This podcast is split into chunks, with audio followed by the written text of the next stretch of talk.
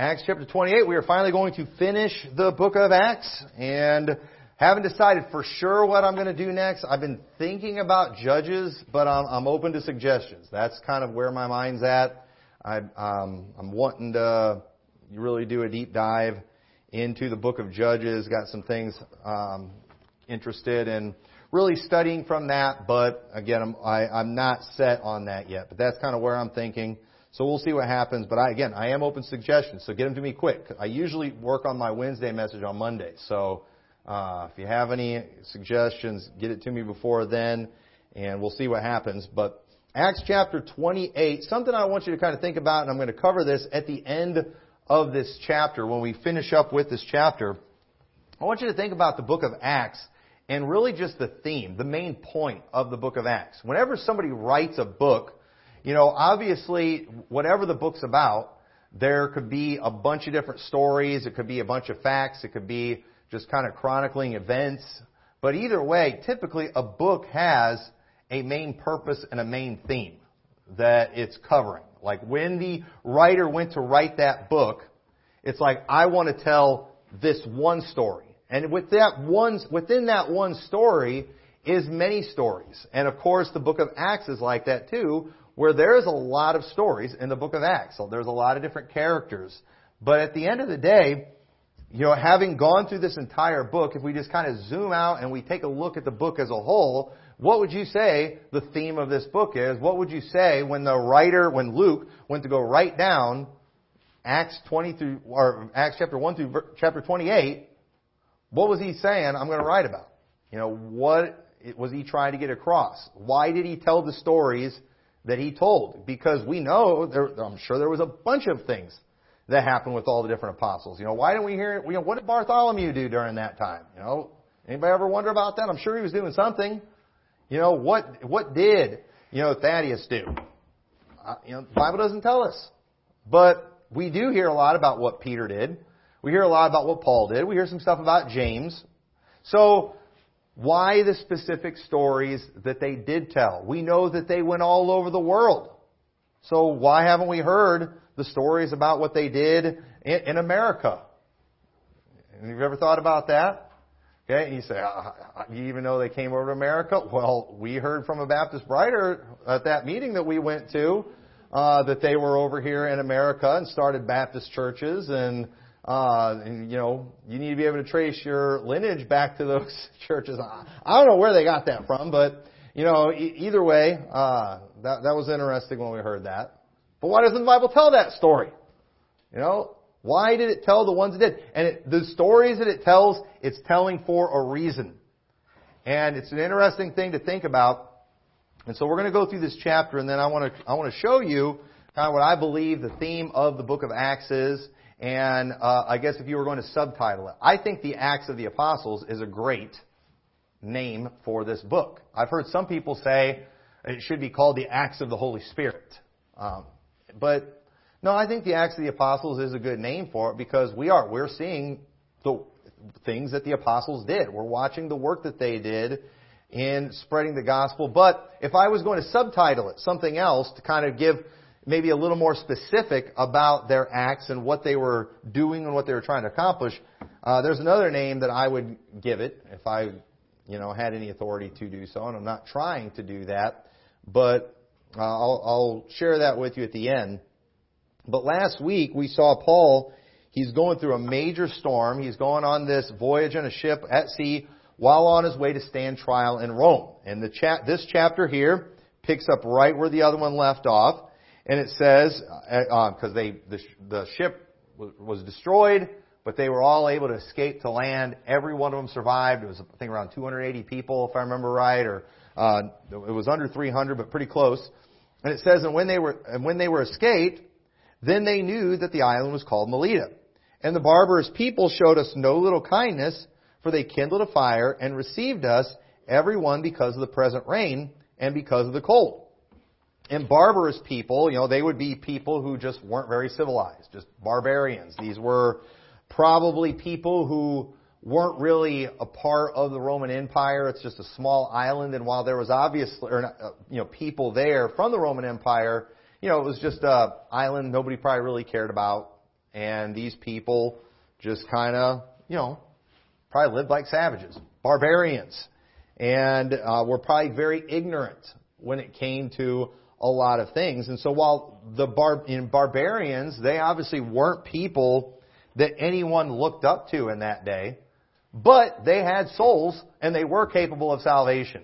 And we see in 1 Corinthians 14:11 says, Therefore, if I know not the meaning of the voice, I shall be unto him that speaketh a barbarian, and he that speaketh shall be a barbarian unto me. Okay? Why is he using that term? You know, because again, a barbarian, they're just somebody who's just so primitive, they're so uneducated, they don't even have any real communication skills. And Paul's just saying, if I go and I'm speaking in a language you don't know, I'll be like a barbarian.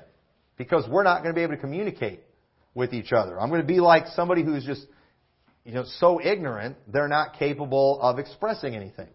And so, uh, barbarians were not smart people. He says in Colossians 3:11, where there is neither Greek nor Jew, circumcision nor uncircumcision, barbarian, Scythian, bond nor free, but Christ is all and in all. And so a barbarian, it was just kind of a low class of person, but you know what? They were capable of salvation, and when it comes to salvation, there aren't classes of people. There's not a barbaric class uh, in God's sight. They've all received imputed righteousness. And I, I believe that uh, a lot of these barbarians, the Bible does not specifically tell us what happened, but I'll bet a lot of them got saved. I just tend to think that's what happened because that's just what happened everywhere Paul went. So it says in verse 3, uh, and, these, and while these people were barbarians, again, they were still kind. You know, and listen, there's a lot of people out there, and I talked about this a little bit the other day, like even, even the Muslims, okay, when I was over in Israel, you know, Muslims, they can be really nice people. I get it, their religion's bad, but it doesn't mean they're not capable of loving their kids, of loving their wives, of de- doing nice things. Obviously, some of them want to blow you up. But you know, a lot of them that want to blow you up, it's just because they're really zealous of their religion. And, you know, sadly they have a false religion, and so we look at them as kind of crazy. But you know what? There's people that look at us as kind of crazy because we're really zealous about our religion. And, and that causes us to not like certain groups too. You know, now we don't ever try blowing anybody up, but yet just because of the fact that we don't like certain people, people act like we're crazy. But yet, are we not very capable of love?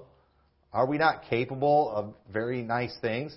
And it's the same thing even with Muslims. And let me tell you too, I'm going to offend some of y'all with this one, but you know, I talked to a lot of Jews over there that were really nice people. And I, I hate to burst your bubble, but uh, you say, oh, they just wanted your money. Probably, but you know, but at the same time too, I, I, there was, you know, there was one guy we talked to. I'm glad this didn't get on video. I'm, I'm glad we were trying to do man on the street interviews. I shouldn't be getting sidetracked and telling stories, but I, I want. It was this Orthodox Jewish guy. I wanted to interview him and he didn't want to talk to me on camera. But he's like, but you know, off camera, I'll talk. And so, you know, we didn't have the cameras on. We're just talking and having a good conversation. And he's answering questions and everything. And then, um, but he he was he was being super nice. And then he was just like, hey, he's like, let's do. He, he like he like grabs our hands, and then he like starts pulling us in a circle and like dancing and singing some Jewish song. And it was just like, oh. like I don't know if he just saw that, but you know, you know, that's how they express themselves over there and how they do things. But I was like, man, I hope nobody saw me dancing with a Jew uh, over here. I'll, I'll be I'll be dead meat. But it, it was it was kind of funny. Uh, you know, got got a good laugh out of it. And if they did video, you would see the reluctant, freaked out look as we're being drugged in a circle. But anyway, it didn't last very long. Um, but uh, I don't know why that just came to my mind. But um, but yeah, but yeah. So Either way, people can be nice. They can be kind. And again, a lot of people are just deceived. That was the Apostle Paul. Paul did a lot of really bad things, but he did it in his zeal for his religion where he was just in major error. And when he saw the truth, he got right. And he got saved and he didn't do those things anymore. And there's a lot of people that are, that are caught up in false religions that if somebody presented them the truth, and that's the thing too, boy, we have no idea what it's like to live in a country where you are literally surrounded with people that are basically all just like you. and where censorship is crazy and like all they're getting is just Muslim stuff. And we, we have no idea what that's like. And, and I don't think we're, most of us are capable of understanding the bondage that these people are in. And so we we, we need to be a little more merciful with people and understanding. And the Apostle Paul was somebody who was like that. He did. He, he loved, he loved souls. And it says, when Paul had gathered a bundle of sticks and laid them on the fire, there came a viper out of the heat and fastened on his hand.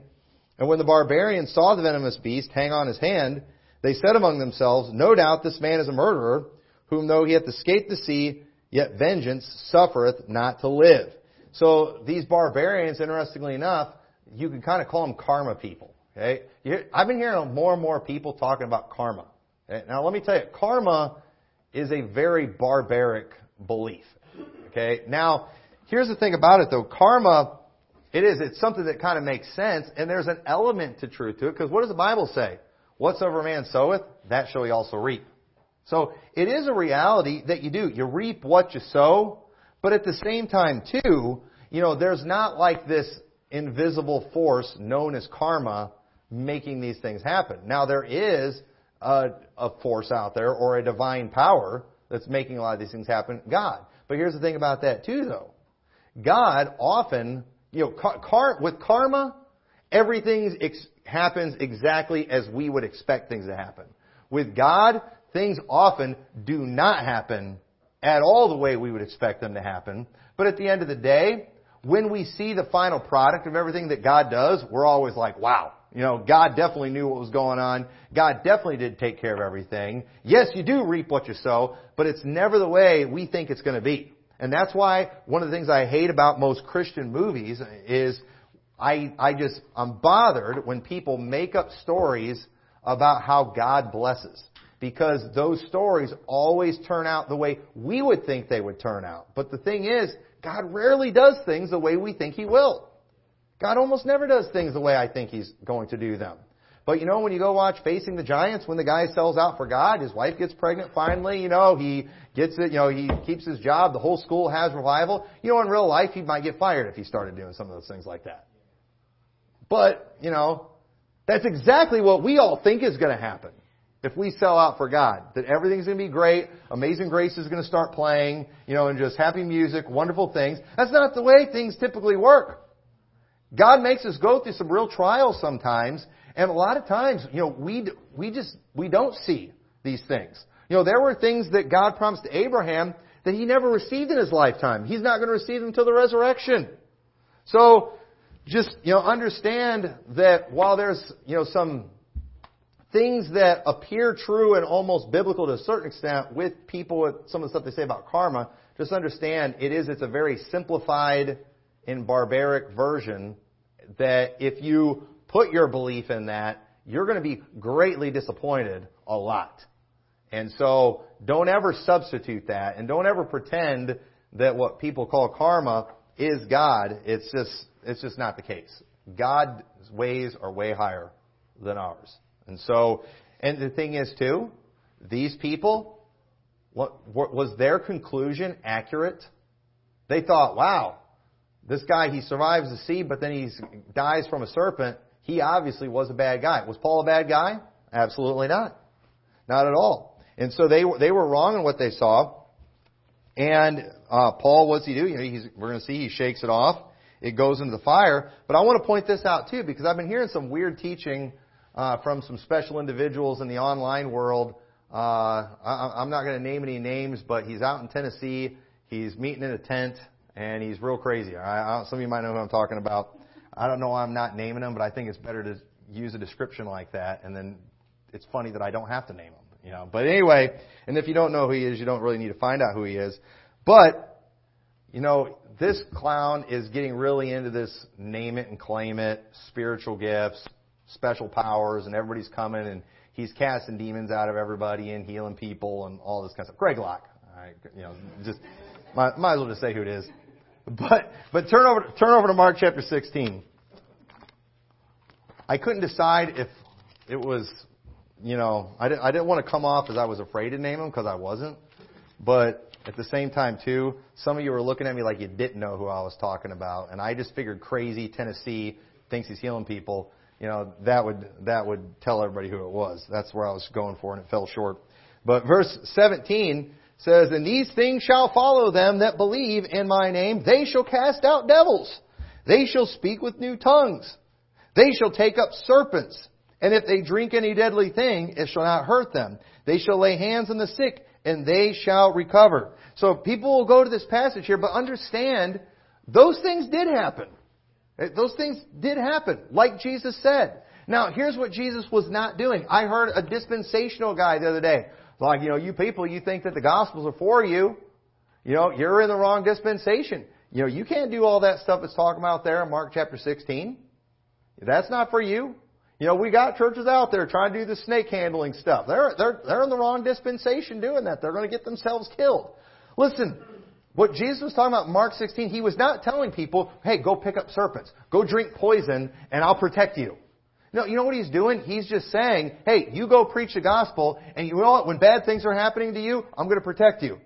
And that's exactly what happened here with Paul. Paul gets bit by a serpent. Paul wasn't playing with the serpent, showing how much faith he had. Paul's just making a fire. He's doing something normal that you would do to survive, and he gets bit by a snake, and God protected him.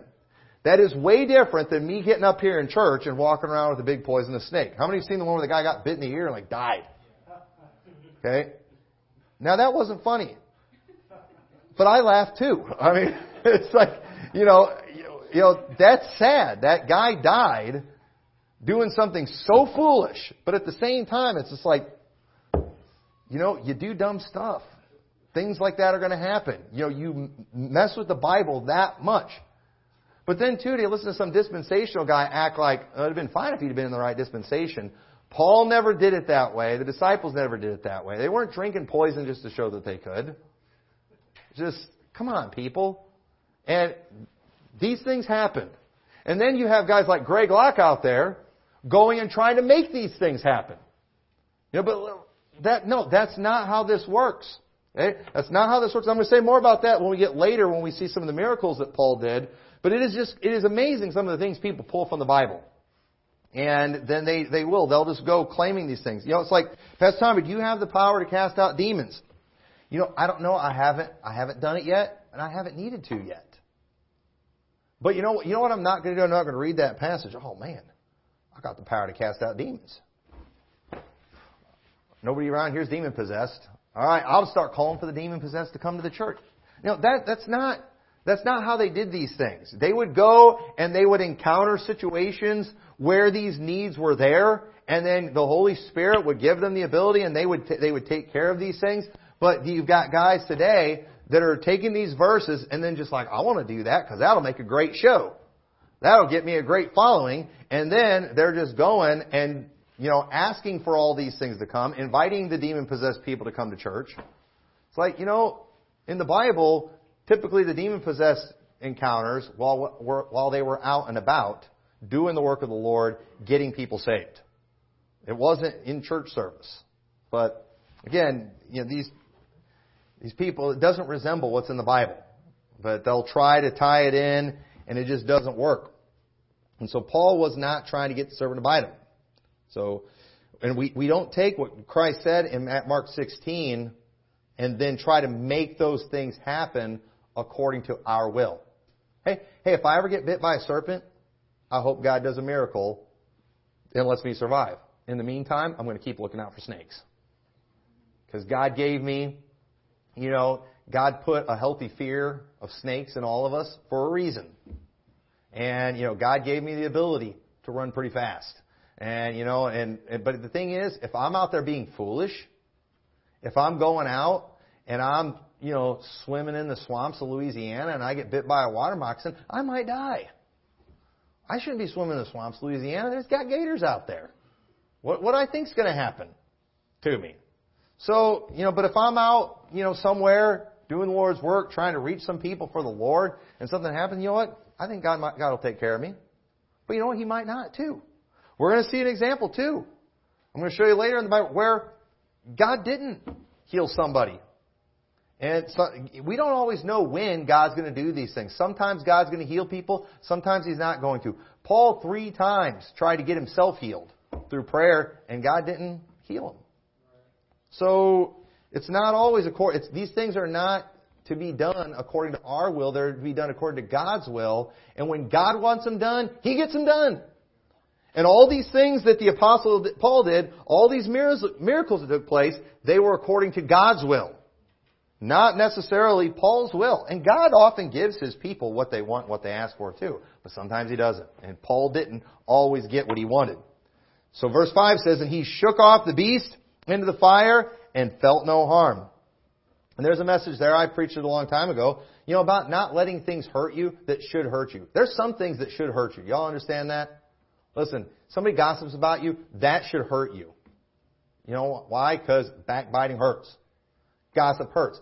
But did you know that with the help of God, you can shake it off and not let it hurt you? Listen, you know, there's if, if you if you go to church for any length of time, if you're in the ministry for any length of time, you are going to have some stories that you can tell about people who have wronged you. I mean, I said I could tell those stories. I, I said I I did I tried telling somebody a story this week, and man, did they outdo me on stuff they've had done. I'm like, you know, good night. But at the end at the end of the day, you know, what are you going to focus on? Are you going to focus? Because I could also talk about a lot of good things. I could tell a lot of good stories about things that have, have done for me. I could talk, I could tell a lot of feel good, happy stories of things that God's people have done for me. I could talk about a lot of blessings that I received. You want to, you want to talk about a blessing? I was doing my live stream yesterday and I started telling a story in there. I don't know if anybody saw about this guy that I used to work with that was crazy, that got fired for throwing knives, that had a filthy mouth. When I talked to him about it, he said, you know, you, be, you know, I asked him not to use profanity, so you better get used to it because I'm not about to quit you know what? I looked that guy up. This is the second time this year this has happened where I started like thinking about former coworkers that used to make my life miserable. And I looked them up on Facebook, just to see if I could find them. And I found them, and they died in 2021. And I, I looked that guy up, and sure enough, he died last year. And I'm not saying he died because he was mean to me. Right? You know, the guy just he lived a horrible, you know, unhealthy, you know, drug, alcohol life, and that typically takes people out early. Another guy, he lived. I, I was I was thinking about. He lived in Ohio. I hadn't seen this guy in 20 years, or almost 20 years, since I'd quit at Walmart over there in Spring Valley. I looked him up. They had all these memorials on there for him. He died. Wasn't even 50. I'm just like, and, and you know what? So yesterday I looked that up and I started looking up all these former coworkers of mine from McDonald's. Have you ever anybody ever done that on Facebook? You just kind of go down and you start looking at all these people. I started I started looking up all these people, and I remember too because I I was innocent, you know, from a preacher's home, and this was like the first time I've been around like the world, and you know, and you understand the temptations and all the things these people are doing. Let me tell you, the way my life has turned out compared to the way these people's lives turned out, let me tell you, I felt very thankful. I felt very blessed. It's like, man, thank God I was raised the way I was raised. Thank God I stayed in church. Thank God I got a good wife. I mean, just, it, it blew my mind just seeing where some of these people are at in their life now. And it was a blessing. It was a huge, huge blessing. And so, um, you know, don't just trust God through things. Things don't have to get to you. Things don't have to hurt you. But if, if you, you can let them but you also have the ability to shake them off. But let me tell you, it takes faith. There's some, thing, there's some things people have gone through that I, I don't know how they shook it off. I know people in the ministry today who've lost spouses and they, and they stayed faithful, who've lost children and they stayed faithful. And it's like, they like went through a fire and they don't even smell like smoke. How, how did they do that? God helped them. God did a miracle. God does, God does those things.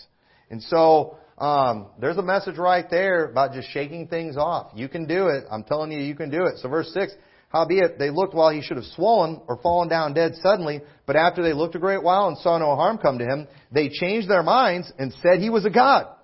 And so right here, you know, this was dumb too, but this is just their ignorance. These people are ignorant. This isn't necessarily wickedness.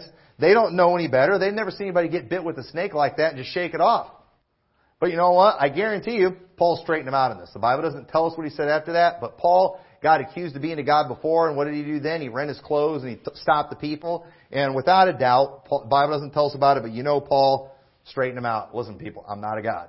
I'm flesh and blood just like you, but you know what? I'm here because God wants me here. And you know what? You're getting preached to, and I, I, I'll bet I'll bet they got saved. I, I I'll bet they did. I bet they didn't do like they did in Ephesus, where after he declared he wasn't a god, they stoned him. You know, I doubt they did that. But verse seven, it says, "And in the same quarters were possessions of the chief men of the island, whose name was Publius, who received us and lodged us three days courteously." And it came to pass that the father of Publius lay sick of a fever and of a bloody flux to whom Paul entered in and prayed and laid his hands on him and healed him. So when this was done, others also which had diseases in the island came and were healed, who also honored us with many honors, and when we departed, they laded us with such things as were necessary. And so, um, right here we see Paul. This is the last chapter, but notice how Paul is healing people here in Acts chapter 28. And just keep, because I was listening to this dispensationalist guy, and it blew my mind, alright? These guys are always coming up with new weird things It's like, where in the world did you get that? But he said, he was talking about dispensations. It was the same guy that was saying, you can't go to Mark 16. You're not in that dispensation. You go playing with snakes, you're going to get bit. You're going to die. You know, he's saying all that stuff, but he's like the apostle Paul, you know, he was in a transition period in the dispensations. And so understand, you know, Paul ended up losing his ability to heal. And, and I heard, I was like, what? What? Wait, what? He said, yeah, Paul lost that ability to heal because he got into the new dispensation. And uh, where does he get that? And he got it from 2 Timothy 4, which just happens to be, you know, late in Paul's ministry, probably after this time here in Acts chapter 28. But it says, Erastus abode at Corinth, but Trophimus have I left at Miletum sick. So why did he leave him there sick? Lost his ability to heal because they got into the new dispensation. But here, here's the problem, all right, with that. Se- several problems. I'm pretty sure Melita and Miletum are the same island. This is where he was healing people. And he wasn't there real long. But second of all, the, again, these miracles were not something that God gave them so they could just do at their own will. These were things that they did under the leadership of the Holy Ghost for, for, uh, for God's will. That, that was why they, that was you know, how these things worked. And God gave them the ability to do these things as signs. And it says in 1 Corinthians 14:22, "Wherefore tongues are for a sign, not for them that believe, but to them that believe not.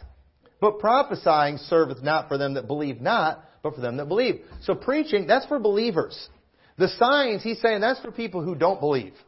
So the thing is, Trophimus, one of his companions, this guy's already saved. He doesn't need to heal him to get this guy to be a believer. He doesn't need to do a miracle in order to help this guy get saved and to reach this new group. This is somebody who's already been saved, already reached. And so it wasn't, again, Paul didn't just get to heal whoever he wanted, whenever he wanted to. These things were always according to God's will and God's, and God's purpose. So that was just a dumb thing to say. I'd never heard that argument before that Paul lost his ability to heal because he entered the new dispensation completely. I like, that is probably one of the dumbest things I've ever heard. So those gifts God gave the apostles said they were not something they could ever necessarily use at their own will. Paul tried to get himself healed three times while he was still in the dispensation where you're able to. And it, it, it didn't work. You know why? Because God said, my grace is sufficient. Listen, this group over here in this island that you're going to be with for a short time, these people have never heard the gospel. They've never had any light given to them. I'm going to give you the ability to do some things for them because to help them out, but mainly so they will see the truth of what you're saying, so they will have proof that what you are saying is of God so they can be saved. That was why he was able to do those things. But when you had sick church members, sick people that were saved, you know, we just have to deal with those things sometimes. That's just the way it is. And, you know, and listen, when you're sick, I'll, I'll visit you, I'll go to the hospital, I'll pray for you. But you know what? I can't guarantee you God will answer my prayer. I can't guarantee you God's going to heal you. And if you want a guarantee, then you're going to have to move to Tennessee and go to Greg Locke's church and let him take care of you because you know I I can't guarantee anything. You know he can't either. He you know he, he he's not going to be able to either. So always keep those things in mind. First thing we need to understand too is you know these things that the Bible's talking about here. These things did happen, and these things were fulfillment of what Jesus said in Mark 16, but they weren't necessarily promises to every single Christian. You know, and that we will be able to do all these things whenever we feel like it. Don't ever try to pull that from the scriptures. You're just you're not going to be able to do that. So, um, look at verse uh, where we leave off, verse 11, and it says, "And after three months we departed in a ship of Alexandria, which had wintered in the isle, whose sign was Castor and Pollux. And landing at Syracuse, we tarried there three days." And from thence we fetched a compass and came to Rhegium, and after one day the south wind blew, and we came the next day to Puteoli, and we found brethren, and were desired to tarry with them seven days, and so we went toward Rome. And from thence, when the brethren heard of us, they came to meet us as far as Appii from Forum, and the three taverns, whom when Paul saw, he thanked God and took courage. Okay, now taverns, it's uh, if you look up the definition, it means like a hut or wooden or walled buildings. Okay, this doesn't mean they were going and hanging out at the bars. Okay, so if anybody ever wants to try to use that to justify going to the bar, it's not the same thing anymore. All right, we use that word differently. Verse 16, and when we came to Rome, the centurion delivered the prisoners to the captain of the guard, but Paul was suffered to dwell by himself with the soldier that kept him. And so, remember, there was almost 300 people on the ship, and a lot of them were prisoners. And so the chances are, a lot of these prisoners that were with Paul probably were bad guys. They were probably they probably weren't like Paul who were there unjustly. They were probably legitimate criminals that needed to go stand trial. But notice how Paul is still helping all these people getting taken care of. I mean, all of his, his captors, his fellow prisoners, they are all being preserved. They are all being protected. They are all being cared for because of Paul. Paul's the one that's gaining favor with the people of the island because he's the one that God does a miracle with with the serpent. He's the one that's doing miracles for the people. And so all these other people, the ones who are actually in authority over Paul, they're all benefiting from Paul because they're being taken care of. They're being protected. They're in a vulnerable situation during this time. And so, you know, it's, it's just, it's interesting when you read this because, uh, you know, you got to wonder, I wonder if these people, you know, I like to think that when Paul did stand before Caesar, they were like standing there with him. Like, listen, we're the one that brought this guy and journey. We've been with him for months. Don't mess with this guy. you know, he, he's a good guy. I like to think they did that. I don't know what happened exactly, but it's, it's just a pretty neat story and it just shows Paul shows Paul's love for people. Paul really loved souls, and we've got we really need to be that way. And it came to pass after three days, Paul called the chief of the Jews together, and when they were come together, he said unto them, Men and brethren, though I have committed nothing against the people or customs of your fathers, yet was I delivered prisoner from Jerusalem into the hands of the Romans, who when they had examined me would have let me go because there was no cause of death in me. But when the Jews spake against it, I was constrained to appeal unto Caesar, not that I had aught to accuse my nation of. For this cause, therefore, have I called you to see you and to speak with you, because for the hope of Israel, I am bound with this chain. And I love what Paul's doing here too, because everywhere Paul has gone, he has tried reaching the Jews, and everywhere he's gone, for the most part, the Jews have shut him down. They have persecuted him. Paul has been on this long, treacherous voyage just going to Rome because of the Jews. But when Paul gets to Rome, Paul understands that, you know, I'm going to defend myself. I'm going to tell the truth. And he doesn't want to get the, his, the other Jews there in trouble. He's not there to make trouble for the Jews while he's in Rome. If I'd have been there, I'd been like, yeah, these Jews, they're a bunch of snakes. They're always falsely accused. They're always trying to use the Romans. They have nothing. They're making a mockery of your court system. You know, you need to do something about that. That's what I'd have done. But Paul, what does he do? And, and again, it's amazing he was able to do this. It just shows the favor that he had with his captors. He calls all the Jews together. He's like, hey, I just want to let you guys know what's going on. I want to explain myself to you too. And we're going to see that Paul, you know, I think he was under the impression that the Jews there in Rome probably were going to know about him and be thinking negatively about him. But he wanted to let them know that, hey, I'm on your side. You guys need to get saved. He wants to try to reach these people too. And so he tells them, I'm here right now in chains for the hope of Israel. Jesus Christ. And, and showing again, Paul did not think he abandoned his religion. Paul never thought for one second that he quit being a Jew. He did not know that. Okay? Because it didn't happen. Paul was obedient to the scriptures. Paul was obedient to true Judaism, to the Word of God, and, and he was a follower of Jesus Christ, and he was calling on his Jewish brethren to get saved and to believe on Jesus Christ. So they could keep their inheritance, so they could continue to hang on to the promises that God gave to their fathers, so they wouldn't be cut off as a people. We have got to get it out of our heads that Christianity is a new religion and Judaism is the old religion. No. Christianity is the, is Judaism continued on. What we have today that is called Judaism is a new religion it is apostate Jews who formed a new religion that the book of Revelation called the synagogue of Satan. That's what we've got to understand. And so, uh, yes, things changed under the new covenant, but it was Old Testament Israel reformed. That's what we are today. And so, you know, when people want to laugh at us because we say we're Israel, spiritual Jews, all that kind of stuff, you know, when was the last time you guys did sacrifices and all that kind of stuff? We're the, we're the church reformed. We are the church in the wilderness reformed. And when the Reformation came, they got rid of those things, and so we're not doing those things. They got rid of the Levitical priesthood, and we and you know what? And even though we know what tribe we're from, Ephraim, as we talked about I think last week, at the same time too, that doesn't even really matter either.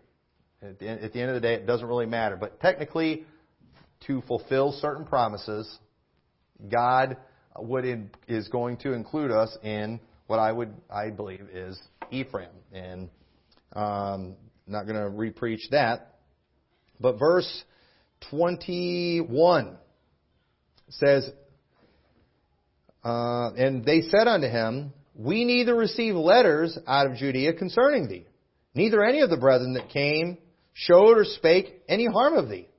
And it does kind of seem strange to me that, you know, while they were so determined to get Paul killed, it's kind of interesting how none of the Jews warned the Romans. They knew Paul was going to Rome, but yet they didn't send any letters to Rome saying, make sure that guy dies. They, did, they didn't do that.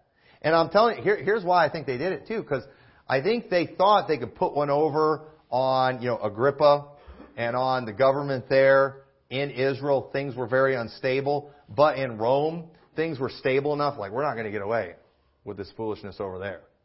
You know, it's not going it, it's not going to work in Rome.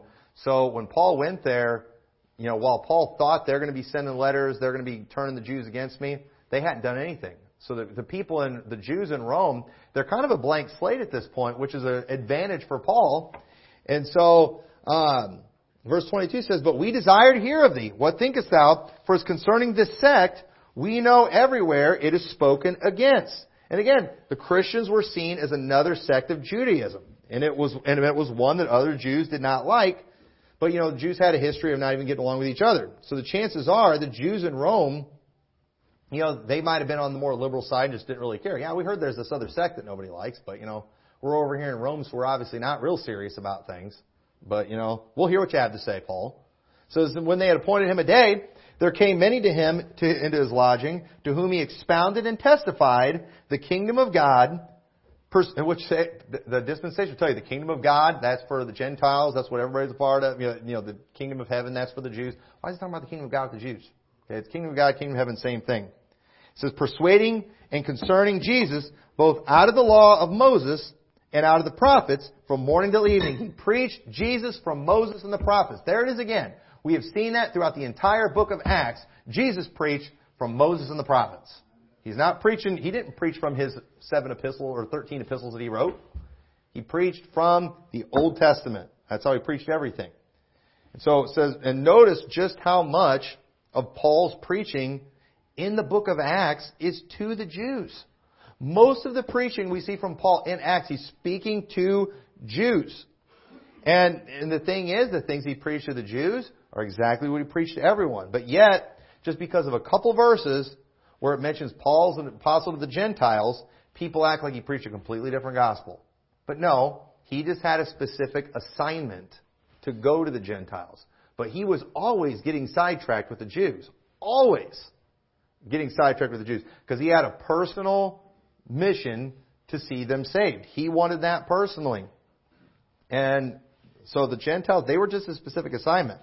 And now, these final verses we're about to read, I believe they kind of give us the theme of the book of Acts.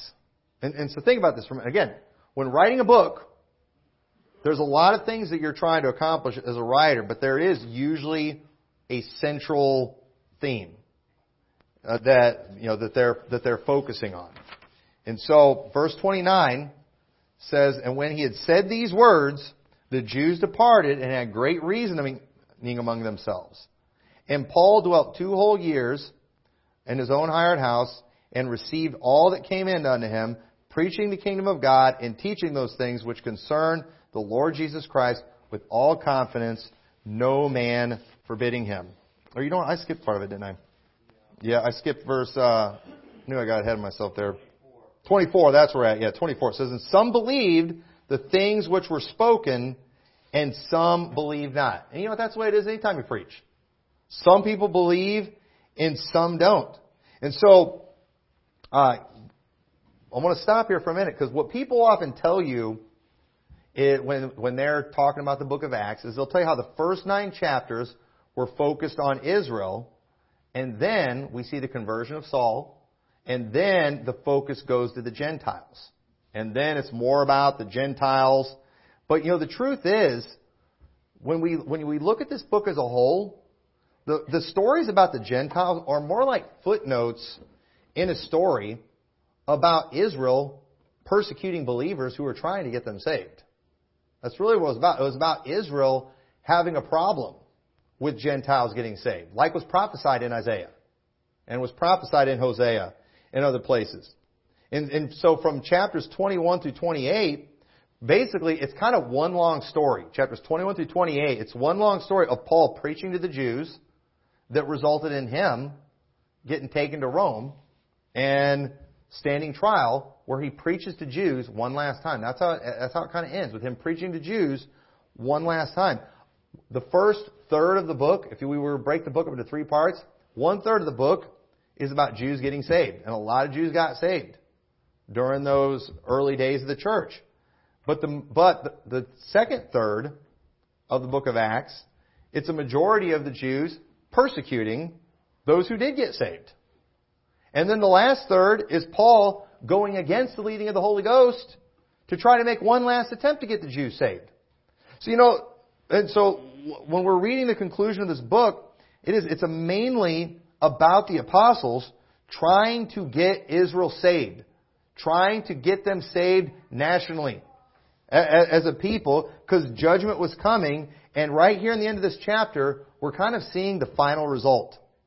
And it is. It's a total rejection in Jerusalem that resulted in Paul going to Rome and the Jews mostly rejecting there too. So it says, and some believe the things which are spoken and some believe not. And when they agreed not among themselves, they departed after that. Paul had spoken one word, well spake the Holy Ghost by Isaiah the prophet unto our fathers, saying, Go unto this people and say, Hearing ye shall hear and shall not understand, and seeing ye shall see and not perceive. For the heart of this people is waxed gross, and their ears are dull of hearing, and their eyes they have closed, lest they should see with their eyes, and hear with their ears, and understand with their heart, and should be converted, and I should heal them. You know what the conclusion was? The, the, if I was going to subtitle the book of Acts, I would say it's the apostles' bold attempt to get Israel saved. They did everything they could to try to reach that nation. But you know what the conclusion was after all the persecution, after all the attempts, after Paul finally, after a horrible rejection, after a terrible riot that took place in Jerusalem, Paul now is in Rome preaching to Jews one last time, and they reject him again. And you know what he says? Isaiah was right. This is, this is what God said was going to happen. While we wanted to get these people saved, why we wanted to see this nation turn to God and not receive all the judgment that God said was going to come on them, it's going to happen. You know what? They are the vessels of wrath fitted for destruction. That, that's, the, that's the conclusion of the book of Acts. Yes, a bunch of people got saved. It was a great start in the beginning, but at the end of the day, the majority of them rejected and the majority won in the battle and they persecuted the Christians. They spread them all over and just fought them everywhere they went. And at the end, Paul's just like, yep, that's it. Just like Isaiah said. And so in verse 28, he said, Be it known therefore unto you that the salvation of God is sent to the Gentiles and that they will hear it. And did you know that since you know the early days of the church, there has never been another re- great revival amongst the Jewish people? It's never happened. Not since it's never happened. They, they've never led a revival. You know, God's work in the last 2,000 years has been primarily through Gentiles. It's Gentile churches. You know, the Old Testament, God preserved that Old Testament through the Jewish people, through the nation of Israel. Unto them were committed the oracles of God. But isn't it interesting, too, how the New Testament was preserved through the years in the Greek language, which was the majority of the Gentile world, the language that they spoke? And now, the majority of Gentiles, the majority of the world, you could say, that of the, you know, you know, they'll say, well, there's more people speaking Mandarin Chinese or whatever. What are they doing for the gospel? Nothing. It's, it's, you know, Gentile people that are doing something with the gospel, they're mainly English speaking people. And I believe that is one of the main reasons, too, this King James Bible that we have is something very special. I do believe that it is not just a, a completely accurate translation, but it is. This is special and it is a standard, and God has used it the way He has for a reason because it's the Gentiles mainly getting the job done. That's, that's why. And so, and Paul said, Gentiles are it's where it's going to happen. The Gentiles is where it's going to take place. And this is, we are in the time of the Gentiles right now. God's working amongst the Gentile people. And He has not worked with the Jewish people. I hate to break it to you, He's not going back to them either. Okay? And, you know, that's where I'll lose our dispensational friends. But uh, that's another conversation for another day. Verse 29, when he had said these words, the Jews departed and had great reasoning, great reasoning among themselves. And Paul dwelt two whole years in his own hired house and received all that came in unto him, preaching the kingdom of God and teaching those things which concern the Lord Jesus Christ with all confidence, no man forbidding him. And, and, and what's interesting, too, because in the book of Acts, this is something, you know, that I'm not going to go and, and spend a lot of time proving, but we do see periods of time where it was like Paul had no problems. And those are, they're literally just like footnotes. The majority of the stories that we're seeing in the book of Acts, it's the battles that are being fought. The only place where we see a lot of time spent on success is when it was going on in Jerusalem. So in, in reality, the book of Acts is all about the Jewish people. It's all about the nation of Israel. It's about a revival that took place, but it's one that didn't go as far as it needed to. And then it's about apostasy and a battle and a fight. And it, it ends with them just concluding God knew what he was talking about. And you know what? We're going to the Gentiles. And that's where it ends. It doesn't end with the death of Paul. It ends saying it's going to happen with the Gentiles. And you know what?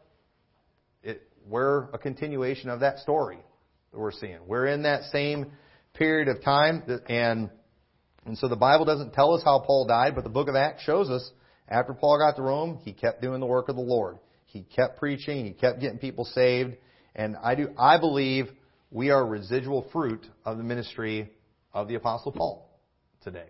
And, and those Gentile people that Paul said God's going to do a work with them, I believe this is the fruit of the Gentile people and the work that they did. They, they did miraculously hang on to the words of God, preserved it for us, so we still have a copy of it today, and that's how we're able to continue going on. We, we lose the Word of God, we're done.